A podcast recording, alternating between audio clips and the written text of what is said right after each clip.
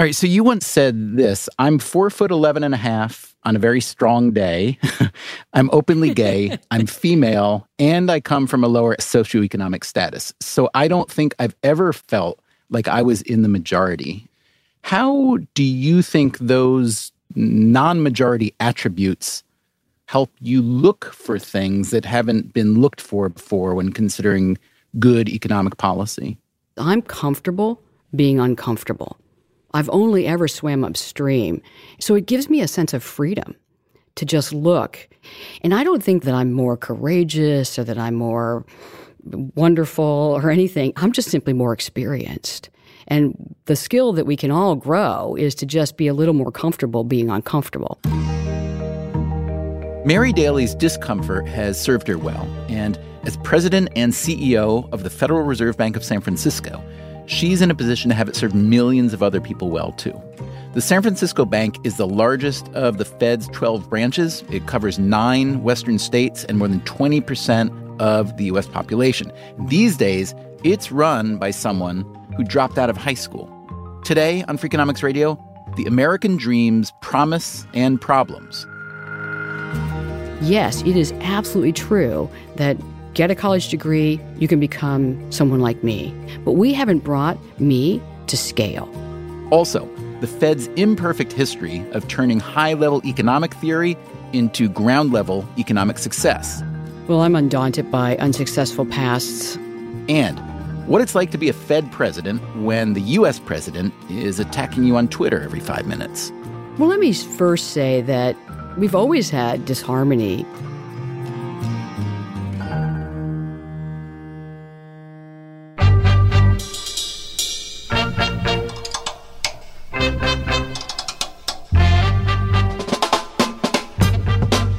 Stitcher and Dubner Productions, this is Freakonomics Radio, the podcast that explores the hidden side of everything.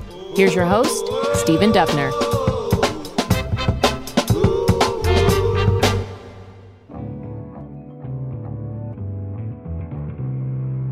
When the Federal Reserve Bank is in the news these days, it's usually related to its most public policy tool, the setting of interest rates. As the global financial meltdown and Great Recession set in, the Fed, under its then chairman Ben Bernanke, dropped rates to zero. This was in 2008, and they stayed there for seven years. The idea was that zero rates were necessary to prevent a depression and to help the economy rebound. Bernanke's successor, Janet Yellen, finally began to raise rates, confident the recovery was secure. In 2018, Yellen was succeeded by Jerome Powell, who'd been installed under the newly elected President Donald Trump. Powell also continued to nudge the Fed's rates higher, encouraged by a robust economy and record stock market highs. Most monetary policy veterans felt that Powell was playing it just right. In this environment, you didn't need to make money too cheap, and you also didn't want to spike inflation. But not everyone agreed with Powell, and his most vocal critic, almost right from the start, happened to be the President of the United States. I think the Fed is out of control. I think what they're doing is wrong.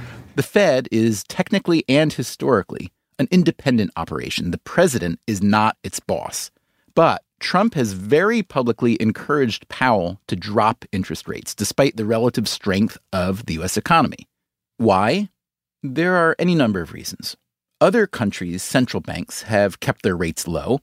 The European central bank's rates are currently set below zero. There's also the ongoing U.S. tariff war with China. Trump may see low rates as a useful counterweight in that battle, as well as a means to avoid a self inflicted U.S. economic slowdown should the tariff war escalate. Furthermore, the global economy is showing serious signs of slowing down. In any case, President Trump has leaned hard on the Fed to cut rates, and in the last few months, Jerome Powell and the Fed have done just that twice. First, in July, we decided today to lower the target for the federal funds rate by a quarter of a percentage point. It is intended to ensure against downside risks from weak global growth and trade policy uncertainty and again just last week. And the Federal Reserve cuts the uh, bench rate mark a quarter of a percentage point. The federal funds rate is now 1.75% to 2%. The Fed's policy setting committee is uncharacteristically divided as to the future direction of interest rates. Jerome Powell did say there may well be further cuts. Trump, for his part, is not remotely satisfied. After the most recent cut, he tweeted that Powell and the Fed have, quote, no guts, no sense, no vision. He said he wants rates brought down to zero or less. A few months ago, we had Gary Cohn on our show. He's the former head of President Trump's National Economic Council. I'd asked Cohn whether Powell was thinking about interest rates purely on the merits or as a capitulation to Trump's Twitter demands. I'm going to hope it wasn't. I surely hope, and I almost pray, that what the Fed did was in reaction to what they were seeing in the data, that they felt that there was an actual slowing of the economy and they were in the wrong place. So we thought it might be an interesting time to hear from someone at the Federal Reserve to learn what they are seeing in the data and what they're doing about it. Mary Daly took over the Federal Reserve Bank of San Francisco just under a year ago. She started working there in 1996. One of her mentors was Janet Yellen, who, before becoming chair of the Federal Reserve, ran the San Francisco Fed from 2004 to 2010. And for those who don't fully understand what the heck the Federal Reserve Bank is or does, and I honestly kind of include myself there, um, why don't you tell us what it is and does? So let me start by telling you the banner we put on the front lobby of our bank in San Francisco. And it says, right as you walk in the door, our work serves every American and countless global citizens. And in practical terms, that includes three things. We work on supporting a healthy economy through monetary policy. Given a dual mandate that Congress gave us, we are looking to achieve full employment and price stability. But the real thing, the underpinning of that is a healthy economy so that everybody has an opportunity to participate to their full abilities. The second thing we do is we work on financial intermediation. So we're in charge of regulation and supervision to many of the banks and financial institutions in the economy. And the real goal there is to ensure that there's interconnectedness among people so that again everybody has access to savings and wealth accumulation and investment to allow them to fully participate in the economy. And then the third thing is the payment system, and we're responsible for the safety and soundness of the payment system. And the piece that everybody knows really intimately is cash, the dollar, the coins and, and dollars in our pockets.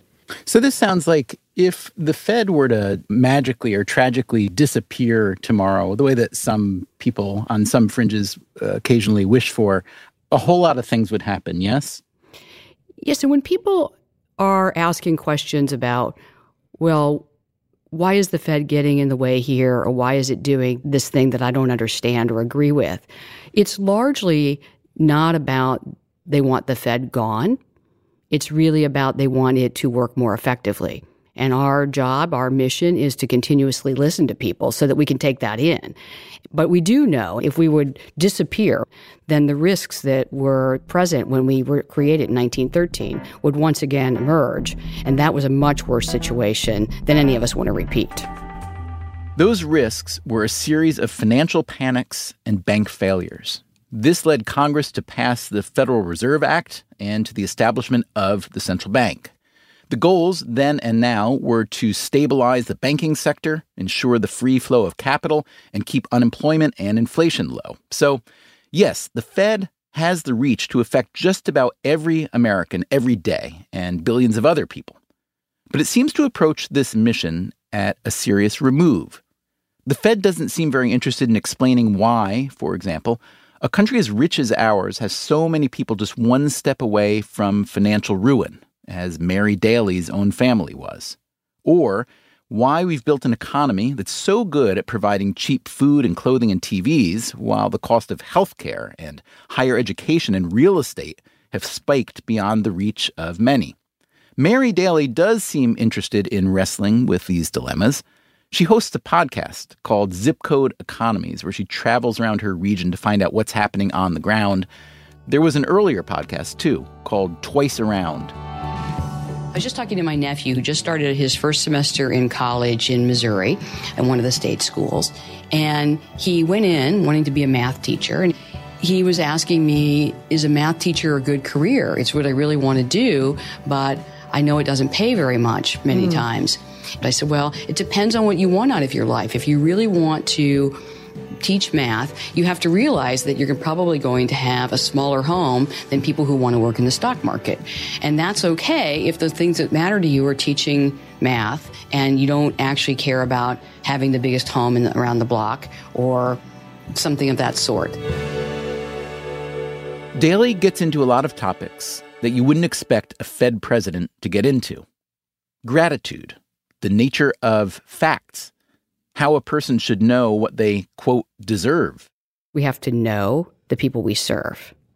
And if you don't engage in these deep questions of what makes people do the things they do, are people missing out on opportunities because they don't actually count the benefits of some of their actions. You know, think of mentorship. We often think, well, we discount the benefits of uh, future creations of our of our mentees because we don't see them. These are all things that go deeply to issues like gratitude and are you getting what you deserve and how do you even think about that? Those are things that are integral to doing our best work as policymakers. At least that's how I see it.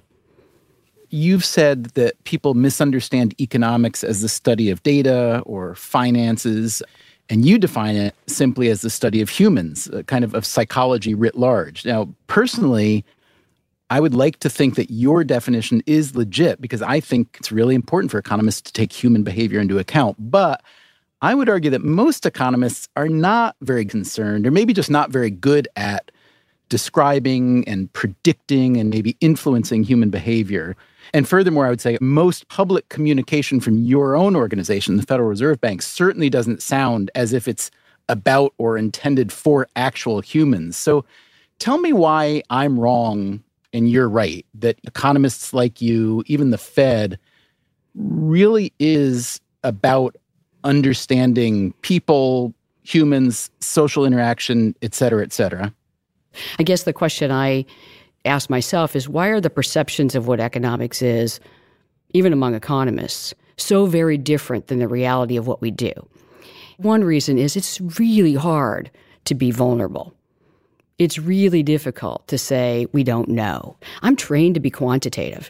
My whole ethos is about quantitative measurement, trying to figure things out.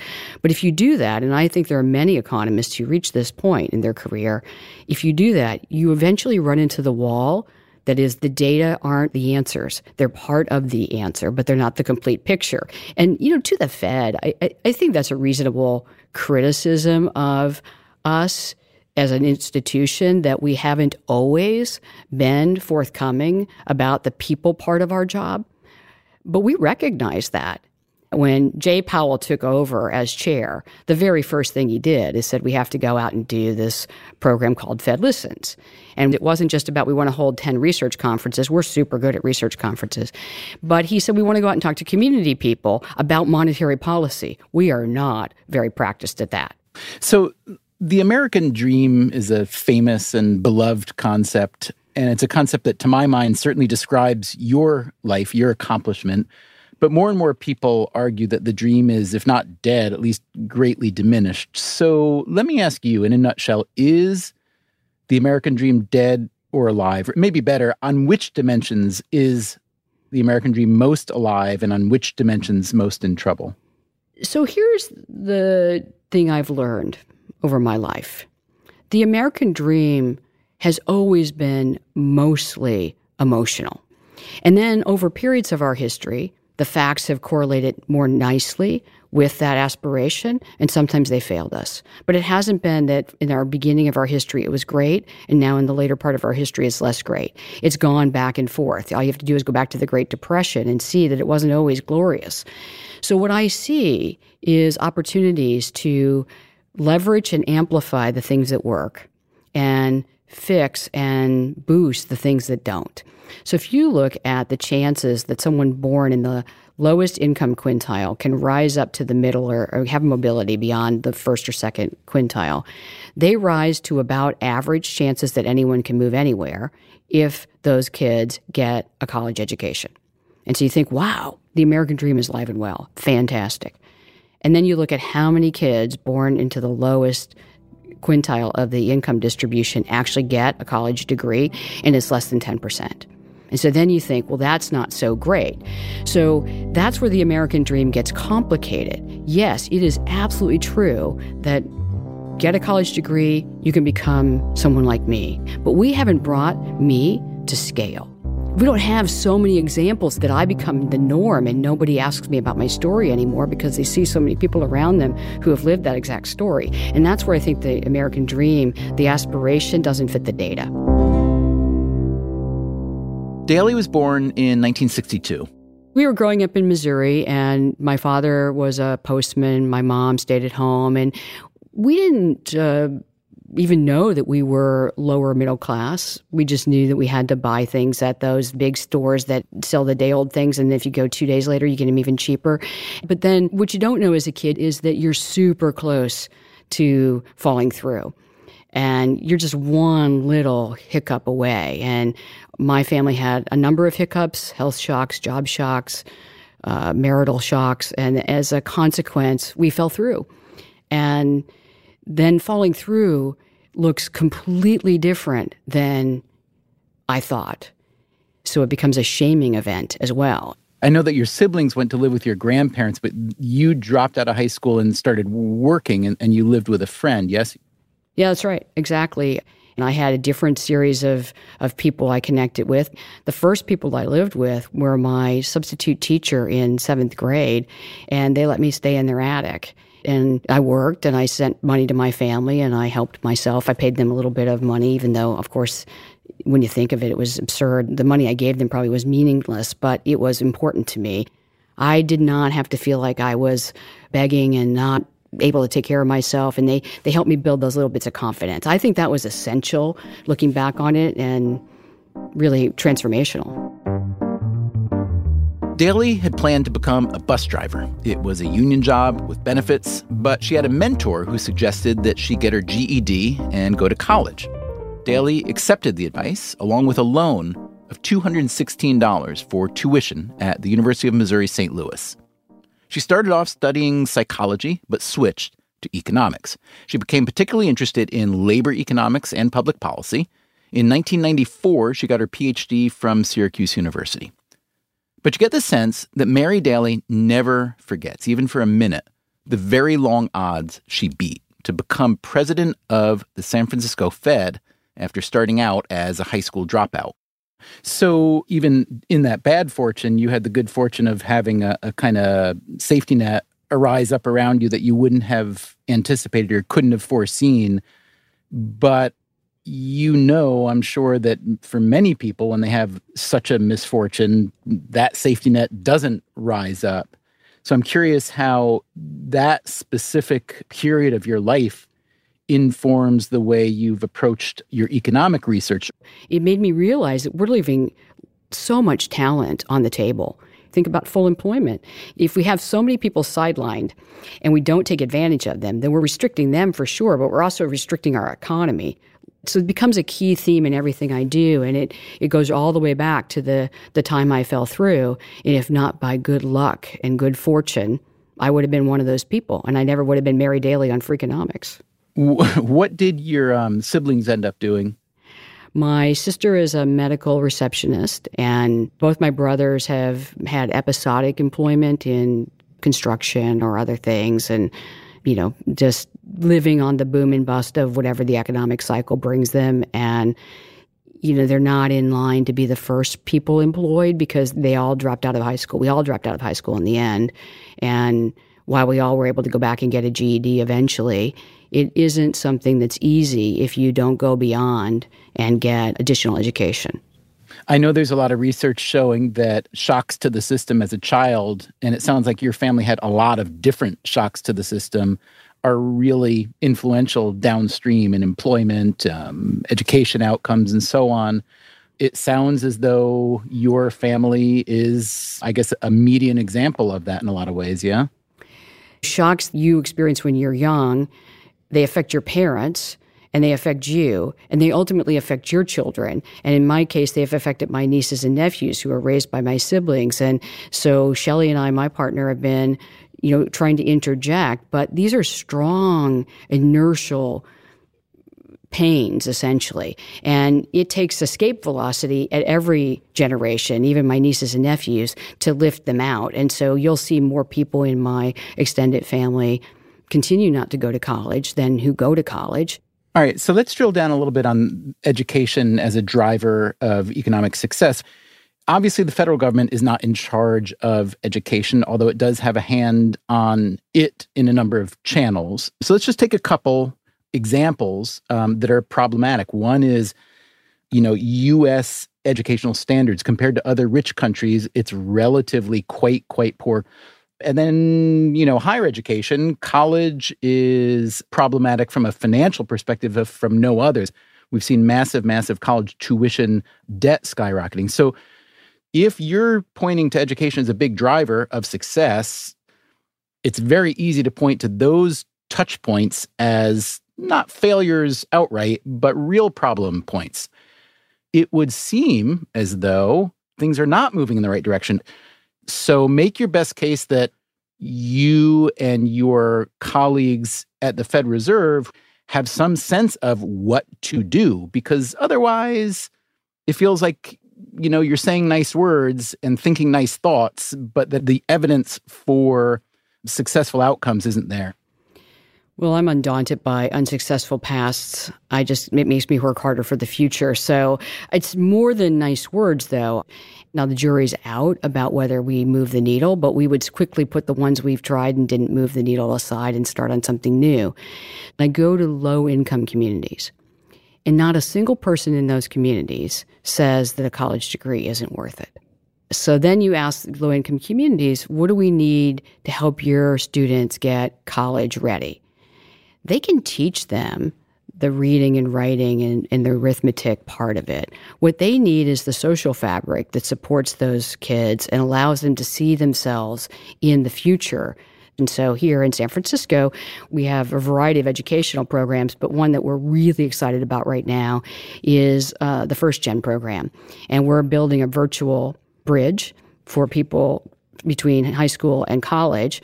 And in that, we're very influenced by the research, of course. You wouldn't be surprised that the most likely reason kids drop out in the first semester isn't the funding, it's fitting in.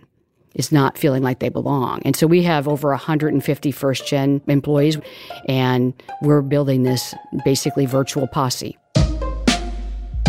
Coming up after the break, we ask Mary Daly to name her favorite Fed chair of recent history, and we find out why it's so hard to read even the near future of the U.S. economy. The big question that I've been wrestling with is what's going to win, the data or the mood? That's coming up right after this.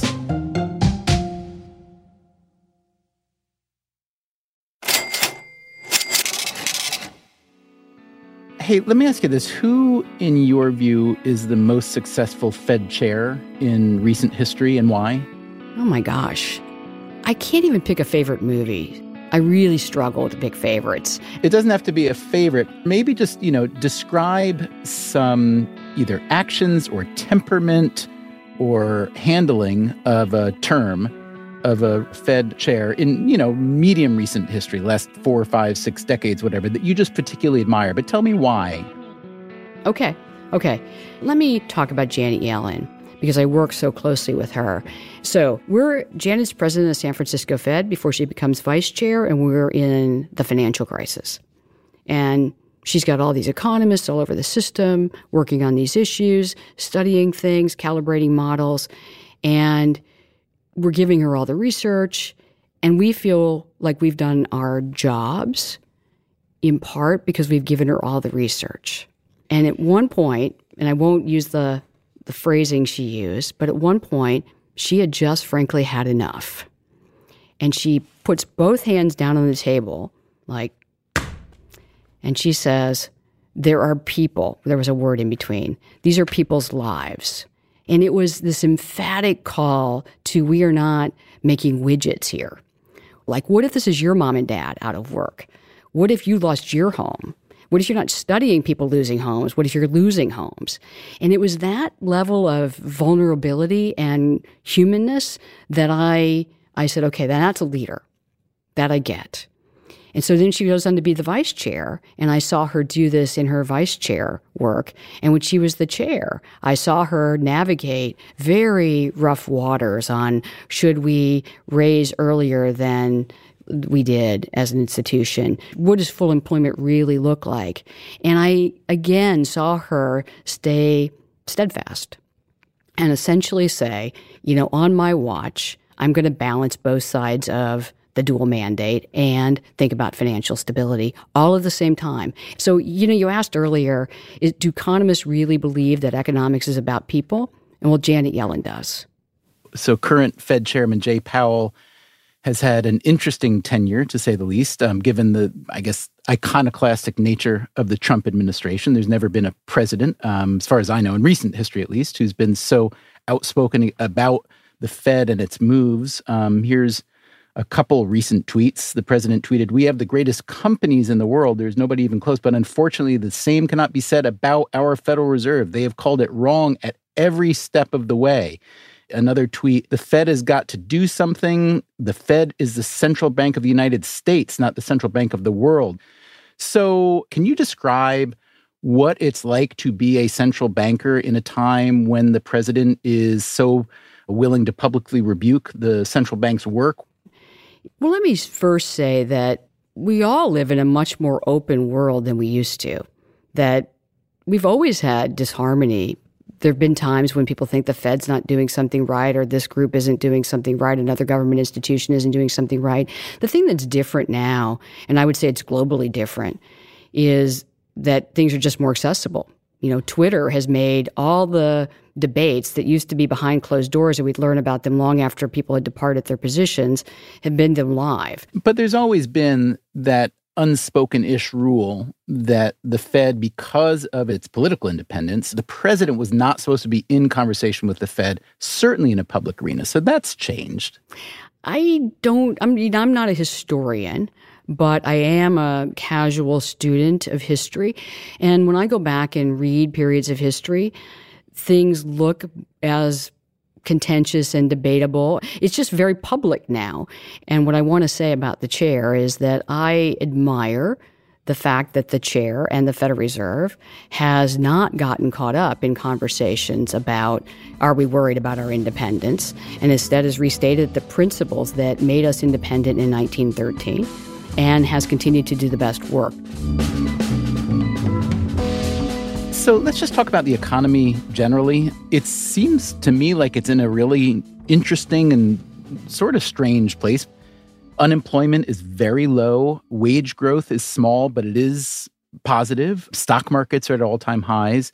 You recently told the Wall Street Journal we have good, solid domestic momentum. Consumer confidence is high, consumer spending is solid. We see a strong labor market. So the fundamentals that keep the economy going are present. And yet, there's a great deal of anxiety over the economy. Some of it may be cyclical. It's been a long time since the recession. But what do you think are the sources of that anxiety over the economy? And do you think they are legitimate? Well, I think there is something to the idea that people get nervous when expansions last a long time. We have this whole uh, group of literature that says expansions don't die of old age, and yet everybody thinks they do. So I think there's just general nervousness that when you hit your 10 year mark, the longest expansion in history, the natural human tendency is to think it can't last forever. Then you look at it and the data, and there's been a lot of uncertainty. There's trade uncertainty, there's Brexit uncertainty, there's geopolitical uncertainty, there's just the general financial volatility that comes from just markets trying to figure things out. That creates uncertainty. So this just creates a level of angst that makes people even more cautious than they would be if they were simply just thinking the expansion would run out of gas because it's old. So all those factors are ones that create mood issues.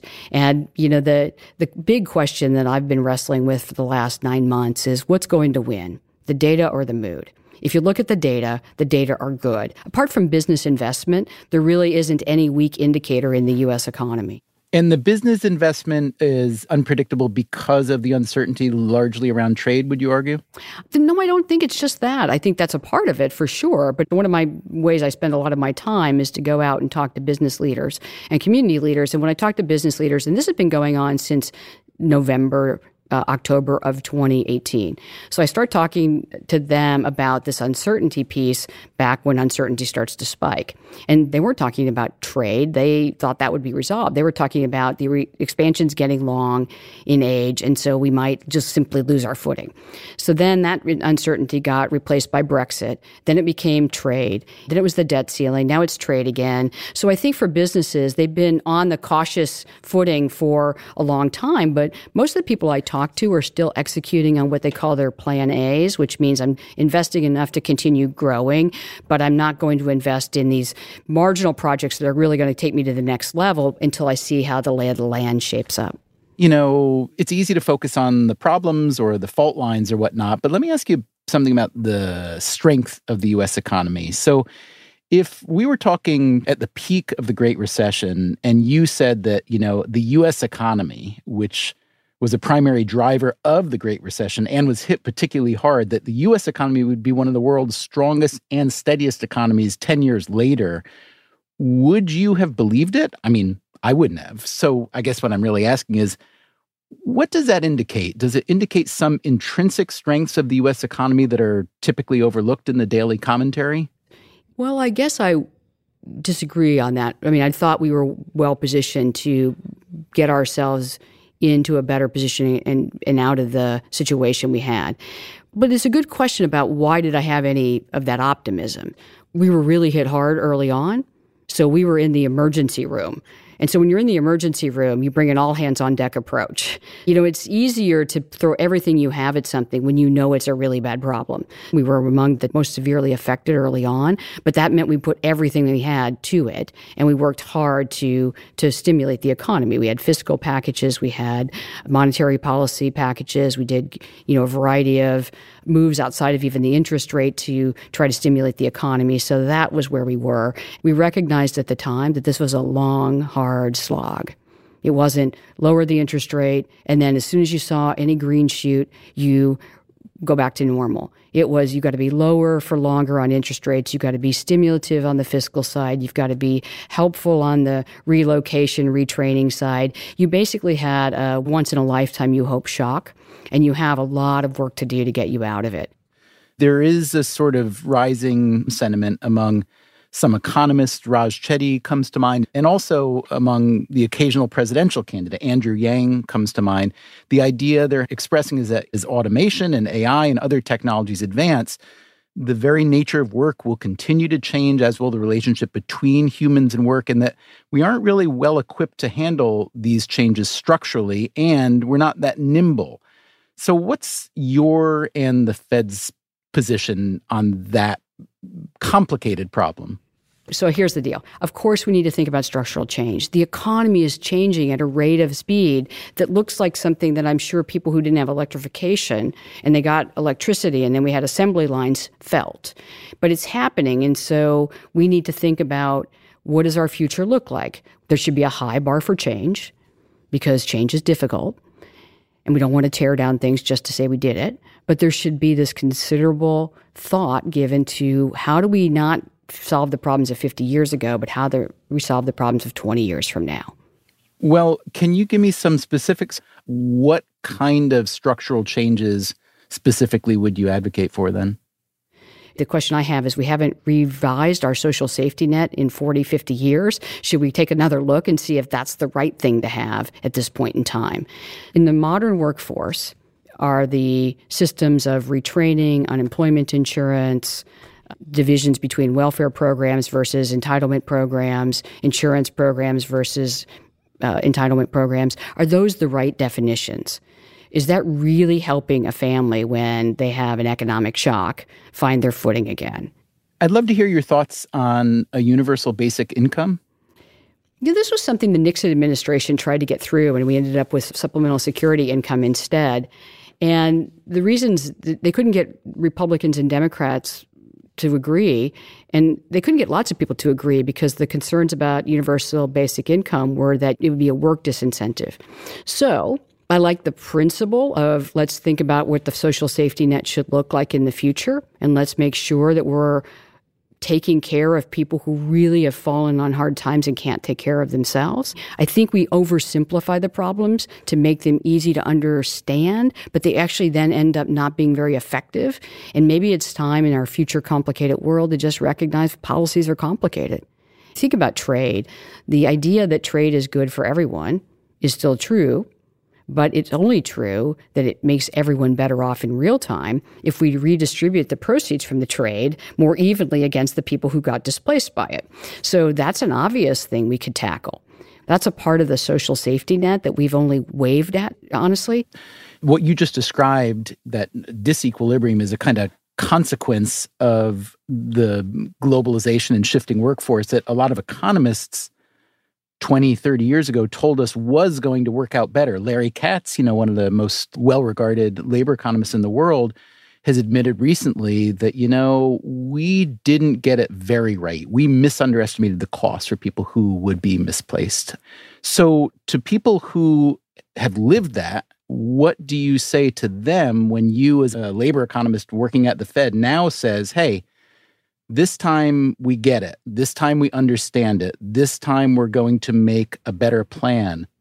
So, 30 years ago, economists writing about various problems were using what we now call partial equilibrium models. We were looking at the narrow slice, and some of the assumptions embedded in trade dislocations were that people would retrain They'd get some subsidy from the government for retraining, and then they would easily re enter the workforce with a different skill. So there would be a painful transition cost, but there wouldn't be this very large friction that prevented them from ever re-entering or displaced them forever. So we completely underestimated the costs because we were looking in this very partial equilibrium world. So the answer to people isn't trust us this time will be different we got it right. The answer is the public should be asking these questions. Okay, I get it. Trade is good if you redistribute the proceeds. How is that redistribution going to happen?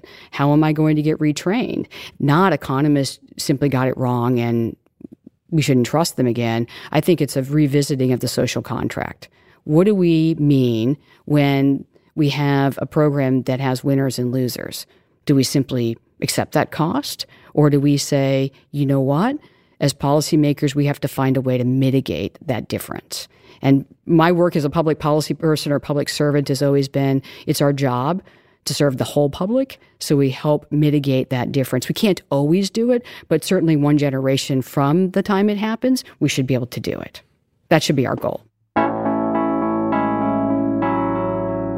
Tell me something that you believed for a long time to be true until you found out that you had been wrong or if wrong is not a word that resonates nicely, you know, tell me something substantial that you changed your mind about and why.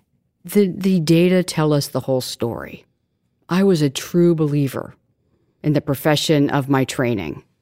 That I could look at the data and if I studied it and I did natural experiments and used aggregate data and I read everything I could possibly read, that I have a real good line of sight into what the reality of a situation was.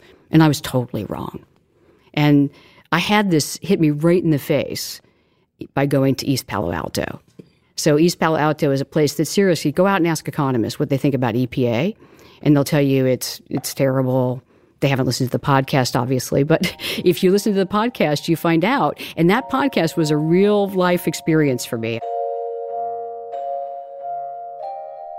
The podcast Daly's referring to is her own show, Zip Code Economies, and a couple recent episodes called Resiliency is a Mindset and Can You Love Yourself When the World's Against You?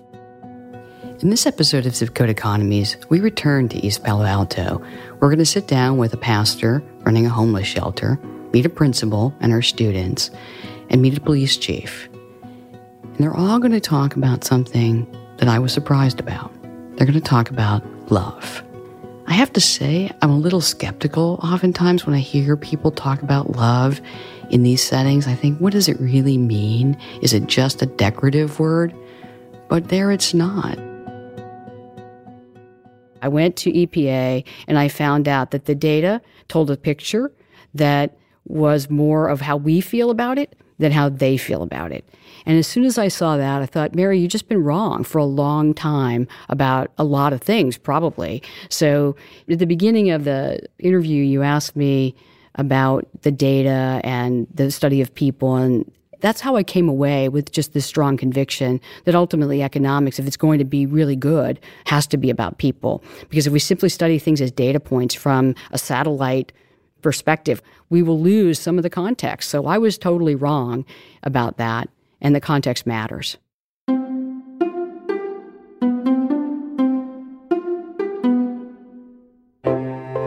That was Mary Daly, CEO and president of the Federal Reserve Bank of San Francisco. And I'm Stephen Dubner. Coming up next time, Steve Levitt, my Freakonomics friend and co author, is on a crusade. I really think that we would do an incredible service to society if we rethought high school math and turned it into something that was actually useful. The new new math. That's next time on Freakonomics Radio.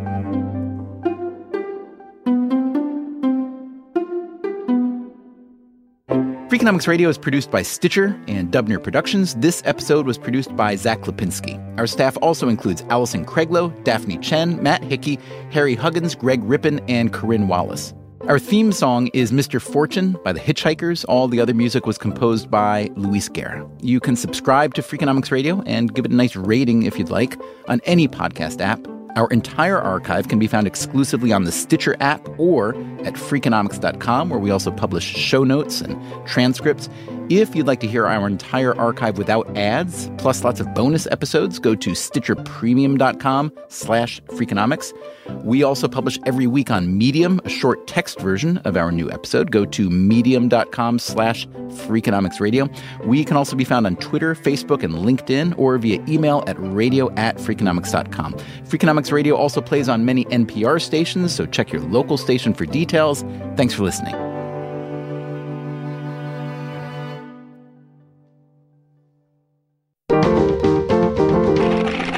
Stitcher